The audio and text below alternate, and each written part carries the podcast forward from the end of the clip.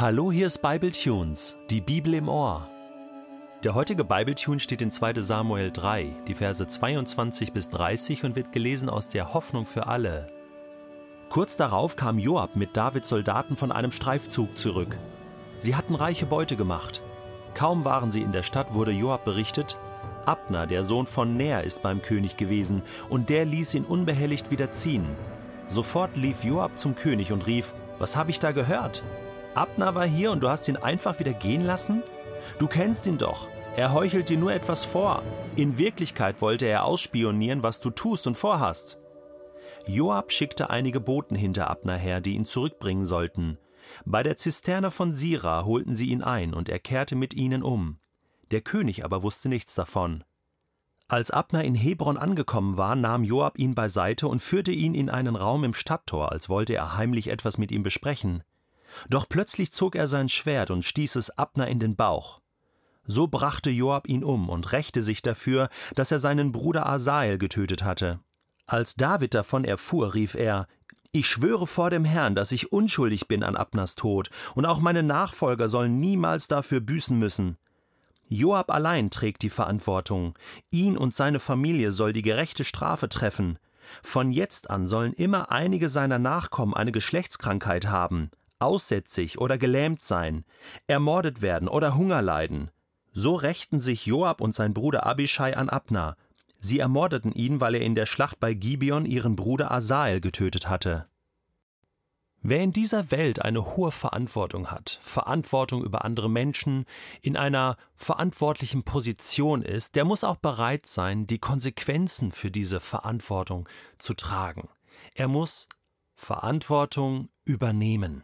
Das ist einfach so.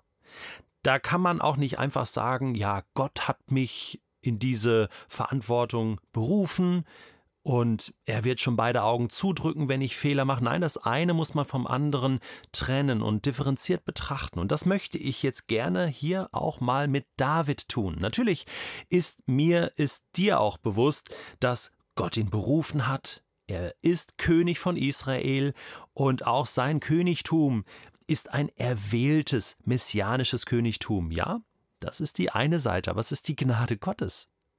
Auf der anderen Seite ist doch David als König auch verantwortlich für sein Land, für die Menschen, für seine Mitarbeiter. Und deswegen kann es nicht sein, dass David hier an dieser Stelle sich einfach so aus der Affäre zieht mit Ich schwöre vor dem Herrn, ich bin unschuldig an Abners Tod. Stimmt das? Ich weiß nicht, ob eine Führungskraft das einfach so sagen kann. Ja, so Pilatus-mäßig, ich wasche meine Hände in Unschuld? Bin mir da nicht so ganz sicher. Denn David wusste doch, was Abner, dem Asael, angetan hat, Joabs Bruder, der, der sich jetzt hier rächt, oder? Das wusste er doch.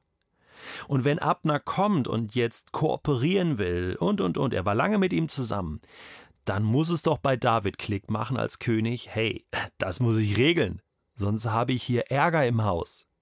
Denn so kommt es ja. Ne? Joab kommt zurück und sagt, was? Abner war hier? Wie? Und die Sache mit Asael damals, die wurde nicht geklärt? Das geht doch nicht, ja? So, und was jetzt passiert ist, ähm, David reagiert gar nicht. Also auf den Vorwurf von Joab, ne, was habe ich da gehört? Ähm, er heuchelt dir nur was vor, ja, und, und so weiter. Da gibt es keine Antwort von David. Er lässt das quasi ins Leere laufen. Das führt zu einem gewissen Vakuum. Führt dazu, dass Joab nun tätig wird und Boten hinterher schickt, Abner zurückholt und ihn dann umbringt. Aus Rache. Kann man verstehen. Ist natürlich sehr eigenwillig, auch nicht mit dem König abgesprochen. Das stimmt. Trotzdem ist der Joab für seine Tat verantwortlich und Mitarbeiter des Königs. Ja. Und David kann das Rad nicht zurückdrehen. Er hätte vorher eingreifen müssen, er hätte das kommen sehen müssen. Und vor allen Dingen, als Joab dann kommt und so aufgebracht ist, ich meine, da ist er nur noch einen Schritt davon entfernt, Abner etwas anzutun, oder? Auch das hätte David spüren müssen. Komisch.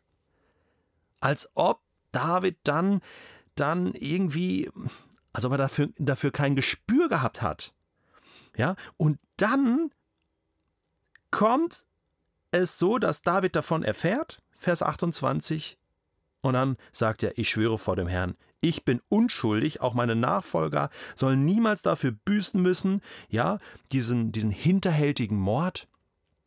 Er schiebt das einfach weg von sich. Ich meine, er hätte jetzt ja auch einfach den Joab mal direkt bestellen können und erstmal herausfinden, was ist da wirklich passiert, um dann auch zu klären, Mensch, ich habe da doch irgendwie eine Mitverantwortung gehabt. Ich hätte dir das sagen müssen. Ich hätte den Abner äh, beschützen müssen. Ich hätte dich zurückhalten müssen. Und, und, und. Was so eine Führungskraft halt tut in diesem Fall. Passiert aber nicht. Ich bin nicht schuldig. Das hört sich sehr nach Adam und Eva an. Da war ja niemand schuldig. Ja, der Mensch ist nie schuldig. Ja, übernimmt nicht so gerne Verantwortung für das, was er tut. Das weiß ich von mir selbst auch aber es funktioniert nicht. Das Ganze wird noch getoppt. Und ich bin da jetzt wirklich sehr, sehr kritisch hier mit David. Also wir untersuchen ja, was ist ein Mensch nach dem Herzen Gottes. Und wir kommen noch zu ganz, ganz anderen Texten, aber wir kommen auch zu diesen schwachen Seiten von David. Und hier haben wir eine, ähm, diese, dieses Nicht-Verantwortung übernehmen. Jetzt toppt er das noch, indem er einen Fluch ausspricht. Stell dir das mal vor. Ja, ich, ich bin innerlich zusammengezuckt. Ich konnte das kaum vorlesen hier im Bibeltext.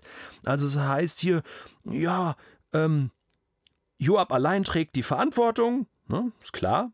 Ihn und seine Familie soll die gerechte Strafe treffen. Ja, nicht er soll jetzt oder will jetzt das klären, und ihn vielleicht bestrafen, ihn zur Rede stellen, ja, sondern Gott soll das machen oder irgendjemand da. Von jetzt an sollen immer einige seiner Nachkommen Geschlechtskrankheiten haben, sich nicht mehr fortpflanzen können sozusagen, aussätzig, gelähmt sein. Hallo? Ja, wo sind wir denn hier? Was ist das denn? Sie sollen ermordet werden, Hunger leiden. Joab, sein Mitarbeiter. Und auch seine ganze Familie, seine Nachkommen. Also, jetzt mal ganz unabhängig davon, ob das hier, diese, diese schräge Bitte hier von David erfüllt werden wird, woran ich nicht glaube, äh, dass Gott so ist. Ähm, aber das ist schon der Hammer, oder? Das ist schon der Hammer. Erinnert mich so ein bisschen an Noah, der so verkatert am nächsten Morgen da seinen Sohn Ham verflucht, der auch nicht Verantwortung übernimmt für, für seine Dummheit, ja, äh, dass er da sich in den Rausch getrunken hat und, und, und. Und das waren ja seine Söhne. Ich meine, hallo, äh, auch da Verantwortung übernehmen, großes Thema. Ähm, das geht gar nicht. Ja, absolutes No-Go, was David hier macht.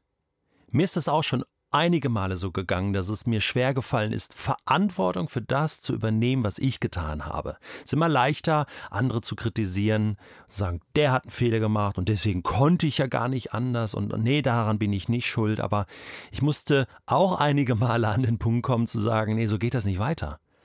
Ich möchte mindestens immer meinen Anteil an Verantwortung auch übernehmen und mich da ändern. Sonst geht diese Spirale nur abwärts. Und du kannst dir auch überlegen, hey, wo, wo bist du vielleicht auch in verantwortlicher Position, hast Verantwortung für Menschen und du drückst dich gern vor Verantwortung. Das wird nicht gut gehen, das kann ich dir versprechen. Und es ist auch vor Gott nicht in Ordnung. Und wenn dann was schief geht, dann auch noch Menschen und Gott das in die Schuhe schieben, so nach dem Motto, kümmer du dich drum, ja, und dann irgendwie auch noch so zu beten, das ist ganz fatal. Wenn du in so einer Spirale drin bist, raus da. Unbedingt, ganz schnell.